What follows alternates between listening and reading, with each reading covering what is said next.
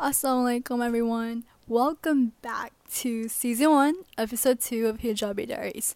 So today's topic is all about the hijab and dressing modestly. So I'm going to be explaining why I wear the hijab because as you know the title of this podcast is Hijabi Diaries. So I am a hijabi alhamdulillah.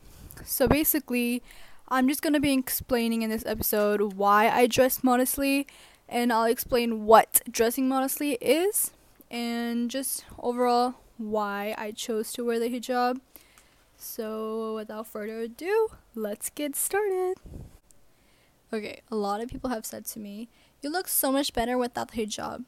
I know my hijabis can relate to this because literally that's the point. I know I look better without the hijab. I look better both ways. Like, I can pull both off, alhamdulillah. But the thing is, I wear the hijab because it's my choice. It's something that makes me feel protected and safe. Like, why would I sacrifice that to displease my Lord? I don't want to uh, go against Him. Why would I do that? I want to obey my God. Here's a quote by Muhammad Ali that he said to his daughter. My father took a good look at us. Then he sat me down on his lap and said something that I will never forget. He looked at me straight in my eyes and said, Hana, everything that God made valuable in this world is covered and hard to get to. Where do you find diamonds? Deep down in the ground, covered and protected. Where do you find pearls? Deep down at the bottom of the ocean, covered up and protected in a beautiful shell. Where do you find gold? Way down in the mine, covered with layers and layers of rock. You've got to work hard to get them. He then looked at me with serious eyes. He said, Your body is scarce. You are far more precious than diamonds and pearls, and you should be covered too. A woman dressed modestly is as a pearl in its shell. So Allah subhanahu wa ta'ala basically protects us and keeps us safe when we are covered up because a lot of people think that they're just when they look at a Muslim woman covered up, they're like, Oh my god, don't you get hot doing all that? Aren't you dying to take everything off and be more free? No. It's our choice. Whatever we do, it's by the will of us. No one is making us do this. No one's forcing us. I don't know why that's so hard to understand. But, I mean, think what you want, but you need to learn. You should educate yourself because not a lot, and I mean a lot of racist Islamophobic people are not well educated. And if they were, I'm telling you, racism, oh my god, racism, it would not be a big problem. Because if we educated ourselves, then everything would be a lot more easier. Let me just say that. I will say that hijab detached me from people's opinions. Valuing, valuing, oh my god, I'm so sorry basically valuing only Allah subhanahu wa ta'ala's view of me. I don't live to please others, right? Because the only person I need to please in my life is Allah subhanahu wa ta'ala. My God is the only person I need to please. There's no one else. We should please the creator, not the creation. When I wear the hijab, I know people are confused with my decision. I'm basically stopping you from seeing what you're used to, which is literally girls with their hair out, girls with different types of hairstyles, colored hair, natural hair, curly hair, straight, wavy, whatever type of hair. That's what you're used to. But when a hijabi wears a hijab, she's not showing you your hair. That's stopping you from seeing what you're used to every single day. And that's I guess, a huge difference to a lot of people. But, um, what's it called? When I'm stopping you from seeing what you're used to, which is exactly why everyone makes it seem that modesty is restricting to myself, when in reality, is actually restricting to you, not me. So don't even say or think that I'm oppressed because I'm actually in control. Now, if a lot of you don't know what oppressed means, it's where people think that um, either the religion or the culture is forcing someone to do a certain thing. So a lot of people will think that Muslim women are being oppressed to wear the hijab. They're being forced to wear the hijab or dress a certain way. When in reality, no one's forcing them to do anything. We, us women, are in control.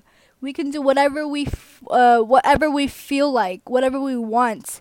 But that doesn't give us the right to go against Islam and go against Allah subhanahu wa ta'ala. When I say that we're in control, that means we're in control of what we want to wear. No man is able to tell us what to wear unless it is our husband. But there are some guidelines and boundaries to that too. Us Muslim women being in control, that's like freedom to us. Now I know that there's a lot of people that will say, it's okay to take off your hijab. You need to know what freedom feels like. You know, if you take off your hijab, right, you'll feel okay. No! This is not what liberating woman looks like. That's the need to regulate women and their bodies. That's like emphasizing the Muslim community that their choices are not respected. We all know that the ban of hijab in France, Paris, France, is getting out of hand. Now, if you don't know anything about that, that's because you live under a rock, or that's because honestly, um, you just don't feel as if you need to stand up for your uh, Muslim brothers and sisters. Like, even if we're not the same race, if we don't follow the same religion, we're still human. There are Muslim women out there that are getting harassed, raped, sexually assaulted, etc. for wearing the hijab. Like, that's their choice and you're not even respecting that. Why are people so scared of a cloth, a fabric on our head? What could we possibly do to you? Islam is the most calm. Literally, I just don't understand. It's like the most peaceful, non violent religion out there. And yet, people think that us Muslims are terrorists, that we bomb people. Why is that a stereotype? I just don't get it. Now, I hear this a lot in school, and let me just tell you, I don't say anything back to them because my Prophet Muhammad, peace be upon him, he taught me to fight back with kindness and not arrogance. So, whatever you say to me, I'll just simply say, God bless you. like, may Allah guide you. I don't know. I'm not gonna roast you back or diss you back, whatever you want to call it. That's not the type of person I am. So I go by my Prophet's Sunnah. Thank you. but yeah, so the ban on hijab in France is not okay. Literally think about all the minors that you're telling to undress themselves. Now, I don't mean this literally.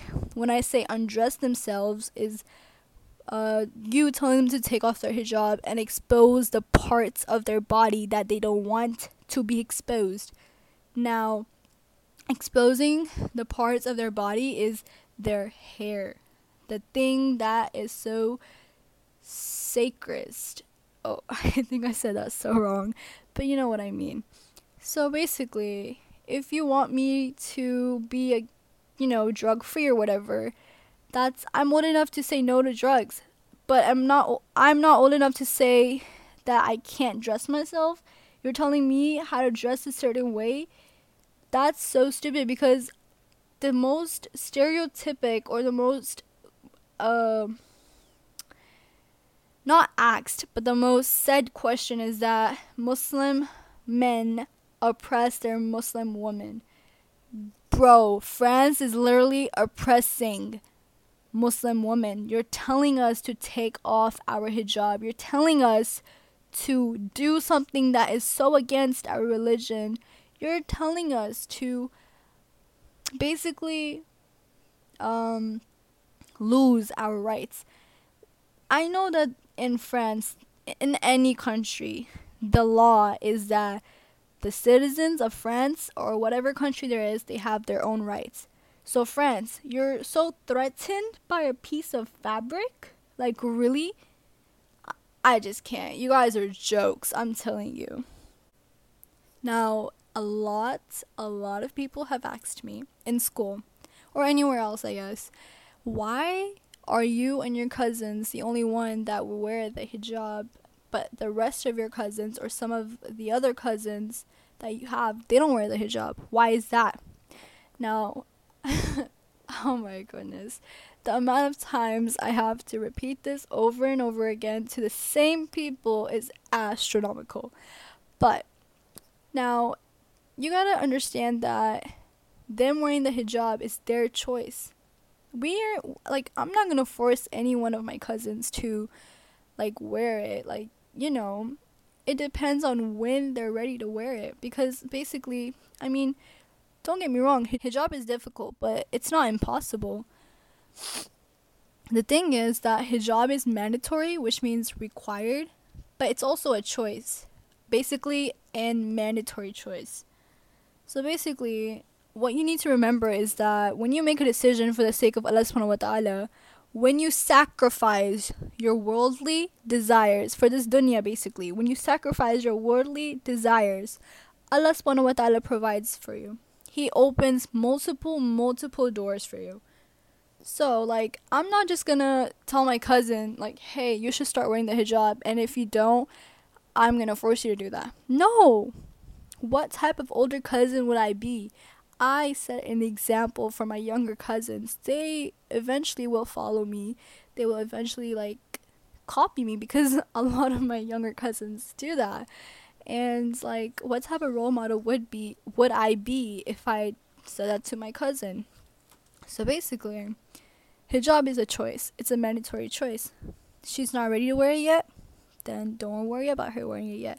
When she is ready, inshallah, she will wear it and may Allah guide all of my cousins that don't wear the hijab. Ameen.